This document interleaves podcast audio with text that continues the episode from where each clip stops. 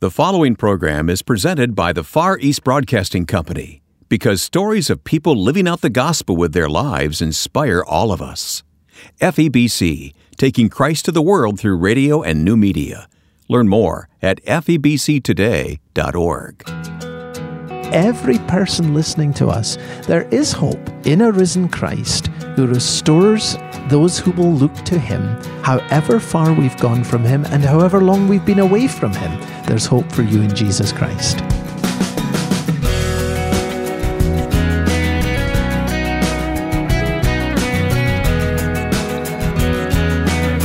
A very happy Easter Sunday weekend to you and welcome to First Person. I'm Wayne Shepherd. As we're still thinking about the events leading up to the cross as well as celebrating the resurrection of Jesus Christ, our interview today will focus on the betrayal of Christ by one of his 12 disciples, Judas Iscariot. Pastor Colin Smith has written about this topic in his book, Heaven So Near, So Far, and we'll get started in conversation in a moment. I appreciate those of you who take the time to visit us online at both firstpersoninterview.com and facebook.com slash firstpersoninterview. Your support of this program and our partner, the Far East Broadcasting Company, is very encouraging. Again, look for us online at firstpersoninterview.com. Colin Smith is a pastor and author from the Chicago area who hosts his own radio ministry called Unlocking the Bible. His latest book imaginatively takes the biblical details of the story of Judas and tells the story of betrayal. Colin pastors a suburban Chicago church called The Orchard, and as an introduction, I ask him to say a word about it. Uh, well, it began in Arlington Heights, and there are now five campuses of The Orchard altogether. And uh, we are very grateful to be deeply rooted in the Word of God, uh, to try and grow together in the life of Christ, and to bear fruit uh, wherever we are around the world. That's You've practiced orchard. that, haven't well, you? You see, that's The Orchard's imagery roots, life, and fruit. And it kind of works. It says what's important yeah. to us. Did I see a literal orchard uh, outside here? well, there's certainly plenty trees. Right, and, okay. Uh, right. But we're actually sitting in a building that used to be a museum. And I've enjoyed uh, saying, you know, too many churches have become museums. Yeah. It's about time we had a yeah. museum that became you brought life to this building, haven't you? well, for most of our listeners, we're right between Good Friday and Easter. And some of our listeners are hearing this on Easter Sunday. And on First Person, we like to tell the stories of people, their testimonies. We're going to take a little different approach today. We told your testimony some time ago here on First Person. That's in the archive, and I'll, I'll put that on the website if people want to go back and listen to that. But today, you've recently written a book on Judas, telling the story of Judas Iscariot. Um, unusual topic to deal with. And why, why do you think it's appropriate at this particular time of year? I was moved to write this book because of uh, a growing number of people who are abandoning a faith that they once professed. Um, people, you know, I think of people, real people, not just numbers. Um, someone who grows up in a Christian family and then moves away from the faith that they once professed. Someone who even went out in Christian service, extended herself for serving the Lord, uh, and then moves away altogether from everything that she gave herself to. And this is not uncommon common. And I, I, was gripped by the question where does the Bible address that? And it really does give us a story of someone who walked very closely with yeah, Jesus Christ. Very closely. And uh, one of the twelve who then betrayed him, Judas Iscariot. And so I wanted to get on the inside of that story and to try and get inside the mind of Judas as far as that is possible from what we're told in the scripture about the progress of his story. And I, I think it's a story that speaks very, very powerfully to us today. And of course, the way in which it speaks is to say, you know, this is not the way. Do not walk this way. Uh, following Jesus is worth any cost because he is of supreme value. But sometimes we can learn um, by way of warning as well as by way of example. It's also appropriate that we deal with this today on first person because you write the book in the first person form. you, you write it as Judas. Yeah, I, I, love the opportunity of being able to write that way because uh, it, it, gives um, an author the opportunity to to try and be inside the mind of a person. Mm-hmm. And uh, we're actually given quite a great deal about Judas in the scripture. And so I found it to be very, very helpful, though I must say sometimes quite demanding to try and place myself in the position of this person. It's you quite know, a responsibility, well, actually. it is, yeah. yeah. But what was surprising to me uh, was that in many ways, you know, we tend to think of, of Judas as a villain or as a victim, but always far away from us. I was just struck by how many things I have in common with him. I mean, he was a disciple of Jesus. Um, he's sent out on a mission trip. Um, he's a proclaimer of the gospel. Hmm. He's been up close and personal with the Lord Jesus Christ for years. Now, all of these things are things that a Christian holds in common with uh, Judas. And so he's actually a lot closer to us than perhaps sometimes might be imagined. We talk often about the disciplined use of the imagination, mm-hmm. disciplined by the scripture. Yes. And as you said, there there is quite a bit of detail about Judas that sometimes we skip over because he's the bad guy yeah, in the story, right. right? We don't pay much attention, but we need to pay attention. God God puts those details there for a reason.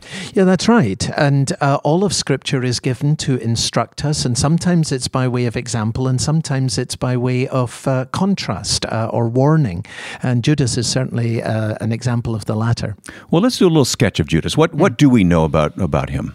Well, he became one of the twelve, the last to be named of the twelve. And I, I, I try and picture what that must have been like. I think you know most of us have had experiences of uh, uh, you know teams being chosen for. Uh, in my case, it was soccer. For others, it will yeah. have been basketball. I was always the last. But, you probably were first. I was always the last. But. I was. Uh, I was among the last as well, for sure. And that never feels good. He was the last to be named, but he was one of the 12 uh-huh. and he had responsibility there. He was clearly the treasurer. Uh, John's Gospel makes clear that he had responsibility for the bag and that he took money from the bag. Yes, which is very interesting. So there's a sin that was hidden and it was never confessed. And I think that that's one of the things that opened the door to Satan's entrance mm. into Judas' heart. We're told a number of times that Satan entered into Judas. Well, how did Satan enter into him? Uh, Judas opened the door. Mm-hmm. It's not as if Satan has free access to a human life, he doesn't have that. But Judas opened the door through unconfessed sin and repeated resistance to the love of Christ reaching out to him. Yeah. I was particularly struck when I read your account of, of, of as Judas, as you write in, in the first person, when when Mary anointed Jesus with that expensive yeah. perfume and his reaction to that. Can we can we tell that story for a moment? It's a beautiful story, and um, you know I tried to imagine what must be in the heart of Mary when her brother, who had been dead for days, yes. has been raised to life, and then there's this wonderful dinner that is given in honor of the Lord Jesus, and what must it been for Mary to look at Jesus and then look at her brother who had been in the tomb and to hmm. say, I owe all this Why wouldn't Jesus. she be grateful? Yeah, yeah. And there's all of this joy and this love. And she hits on an idea to express lavish devotion to Jesus Christ. And there's this very costly ointment, and she pours it over his head, and it runs all the way down his robe to his feet. And, and there's Judas and he thinks, what a waste. and the contrast is extraordinary because it's the cost of the ointment that to Mary makes what she did right. Uh, to Judas, it's the cost of the ointment that makes what she did wrong. Yes. And he wasn't the only one who was thinking this. The other disciples were thinking the same, John indicates, but Judas is the one who uh, gets up and speaks about this and, and rebukes Mary. But Jesus takes his stand with her. She's done a beautiful thing, our Lord says. And is it Judas that refers to this? This could have been been sold and the money given to the poor. Is that that's, right. that's Judas' statement, that's right? That's exactly right. Yeah. yeah. At least that was his uh, rationale. Um, okay. We're also told in the same place he was taking money from oh, from the bag. Okay. And uh, it may very well be, by the way, that the field in which he died was purchased with money that was taken from the bag. Really? Um, yeah, because it it, it was not uh, it was not the money, the thirty pieces of silver that bought that field.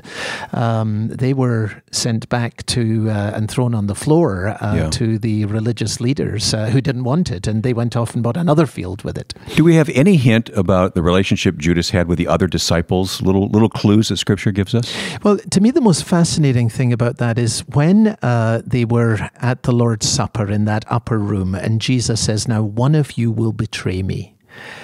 None of them said, "Is it Judas?" Hmm. They didn't have a clue. Is it I? Uh, yeah, they yeah. all said, "Is yeah. it I?" So they they all felt that they had the capacity within them to betray the Lord Jesus Christ. What does betray mean? Betray means to let down a trust, to fail in a trust that has been given to you. We've all failed in some trust that's been given to us. We've all failed the Lord in some way in which He has called us to something. And that's what Judas did. He's not unique in that. And the disciples felt that they had the capacity within them to do that. And that, that's another point of connection. Yeah, that's such a powerful scene in the upper room. It really and, is. And, I mean, and why would Jesus, this is such a fundamental question, but why would Jesus allow, knowing what would happen, allow Judas into that inner circle? What, what's the purpose of that? Yeah, that's right. And even um, to protect Judas, because Peter says um, uh, in the upper room uh, to John, ask the Lord, ask him, who is it? Now, if Jesus had answered that question openly and said, "Hey, it's Judas," yeah, um, he wouldn't have lived that day, would no, he? he would not have lived that day. We're specifically told there were two swords in the room, and one of them for sure was Peter's, and would have been the one that was yeah. used to cut off the high mm-hmm. priest's uh, uh, servant's ear. Right. Well, you know what Peter would have done if Judas had been identified. He would have gone for the sword and run him through right there in the upper room on mm. the spot. Wow. And Jesus will not have him do that. Even in the Last Supper, the Lord Jesus is reaching out to him in love. The giving of the bread was a sign of friendship. And in offering this, it, it's, it's as if the Lord is saying, Are you really going to do this? Yeah. This and, makes me want to go back and reread these passages all over oh, again, Colin. That, yeah. That's what you want to happen, isn't it? Well, absolutely, yeah. And then even in the Garden of Gethsemane, the Lord Jesus is still reaching out to him. Judas, would you betray the Son of Man with a kiss? Well, it, our, our Lord even then is saying, you know, come over and stand with us. There's no reason for you to be doing this. Jesus was going to give himself into the hands of those who'd come to arrest him anyway. He'd already identified himself before Judas kissed him. So uh, that kiss was the most futile thing that was ever done. We'll continue telling this powerful biblical story coming up with Colin Smith here on First Person. This program is supported each week by the Far East Broadcasting Company, and I'm Ed Cannon, the president of FEBC. These first person stories of God at work in people's lives always encourage me, and at FEBC, we want to encourage you even more with God's Word. Take a moment to sign up for our daily online 30 day devotional featuring stories and scripture. You can sign up easily at firstpersoninterview.com. Go there today, firstpersoninterview.com. My guest is Pastor Colin Smith of The Orchard, an evangelical free church outside Chicago, and He's written a number of books. I remember the book on the uh, the thief on the cross that you wrote, which was very powerful. It was dramatized. Do you plan to dramatize this uh, story about Judas? We have this as an audiobook and it's available from Unlocking the Bible. Okay. And it's read by an actor, Tyler Weeks. Oh, goodness. Uh, That's it's a wonderful. very compelling audio account, yeah. yeah. Unlocking the Bible is your radio ministry. That's correct. National yeah, radio yeah. ministry. This book is called Heaven So Near, So Far The Story of Judas Iscariot. Iscariot means that's where he was from correct? Uh, yes, yes, that's right. He was a man of Kerioth. That's right. All right. Uh, before the break, we were talking about the garden experience. Uh, take us there. Let's talk more about that. Well, the thing that's so striking to me about that is the absolute futility of what Judas did in identifying Jesus with the kiss. The point of the kiss, of course, was that in the darkness, and remember in those days, there's not television, there's not newspapers with printed pictures. Um, they wanted to be sure when they came to make the arrest that it was actually Jesus that they arrested and not one of the disciples. So the identification in the dark garden was going to be very important. Jesus already identified himself, though, didn't he, before the kiss? Uh, that's exactly the point, yes. Um, they arrive, and it was a very very large, a cohort of soldiers. Now, uh, the estimate as to how many a cohort was, it's hundreds and may have been as many as 500, oh an extraordinarily wow. large number. Yeah, we have people. a picture of a half a dozen. yeah, that's right. It was a lot more than that. And then John's gospel is very significant here because uh, Jesus steps forward and addresses them. Uh, he takes the initiative. It's like he comes striding out from the garden, confronts them, and says, Who are you seeking? And they say Jesus of Nazareth, and he says, I am he. Right. And those words, I am, of course, huge significance, mm-hmm. the name of Throughout God. the Gospel he, of John, yeah, yes. That's right. Yeah. I, I am. And when that happens, they all fall over backwards. Now, I think the only possible explanation of that was that there was an unveiling of the glory of the Lord, similar to what happened in the Transfiguration. Hmm. And the sheer brightness of the glory of the Lord. And I try and picture this. I mean, talk about the Keystone Cops, these yeah, five, right. 500 armed people, swords and clubs and lanterns, they all fallen over backwards. Oh. I mean, this is the ultimate embarrassment. And so they must have got themselves up, they dust themselves down, they then ask a sec- uh, Jesus asked them then a second time, Who are you seeking? Jesus of Nazareth. I told you that I am he. So he's identified himself twice. Hmm. And uh, Judas still hasn't managed to plant the kiss. Yeah. And so perhaps then, because he doesn't get paid if he doesn't yeah, plant well, the kiss, right? right? Yeah. yeah. Then Jesus says to him after that, "Well, are you really Judas going to betray the Son of Man with a kiss?" It's like they already know who I am. I'm giving myself into the hands of these men. Why would you not come and stand with these other disciples? Hmm.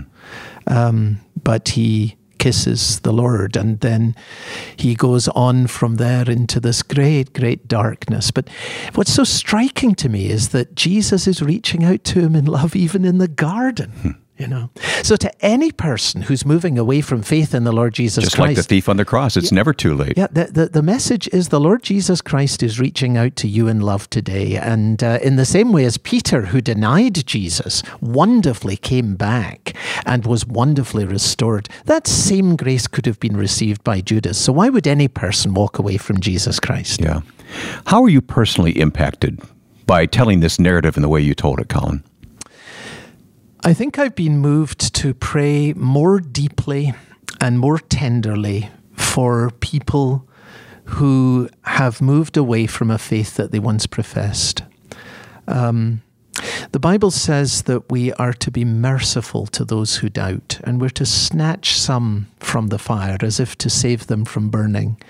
And that's been the big effect of this story, story in, in, in my own heart and life when people move away from a faith they once professed, there's usually a story, there's usually some real pain, there's usually something that has happened, or a series of things that have happened, and a person's got to a place where they've said, I can no longer confess faith in the Lord Jesus Christ. And I wanted to reach out to that person.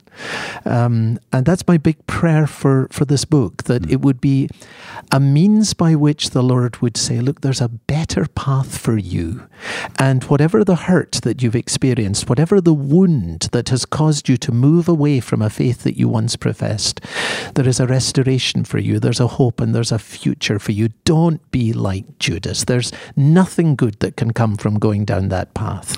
And here around the, the time that we celebrate the resurrection, mm. Uh, just like at Christmas time, there are families who get together, and we're all extra concerned for family members may have that's walked right. away from the Lord. So that that's a great uh, thing to bring to our attention to sensitize us to. Yeah, well, and as a pastor, I, it's hard for me to think of a Christian family that I know who do not have someone mm-hmm. about whom they're concerned. That's true in my own family, and um, we we pray for and long for uh, Christ to restore those who once professed faith and do so no longer. Yeah. And uh, um, it's a marvelous thing when that happens. All right. In your imagination, your disciplined imagination, as you tell the story of Judas from the details we have in Scripture, pick up the story after the garden. What what happens to Judas? Well, there's a fascinating reference in the gospel that tells us that Judas um, returned the money, went back to the religious leaders when he saw that Jesus was condemned. He, that he, seems he saw to, the, uh, the saw, brutality, right? Yeah, that seems to indicate to me that he must have been somewhere in the crowd. He must have been observing somewhere when Pontius Pilate brought out Jesus after he had been scourged. Behold the man. And uh, Judas realizes that he has done a terrible thing. Now, here's the important thing about that point in the story he has regret, he has remorse but he doesn't have repentance. Yeah, it never turns, does yeah, it? That's right. Yeah. That's right. And the big difference between remorse and repentance is that repentance looks to Jesus Christ and finds hope in him. So repentance is not simply saying, "Oh, I'm messed up," and and uh, and then uh, falling into self-recrimination, which is what Judas did, self-condemnation. Real repentance is to say, "I have sinned."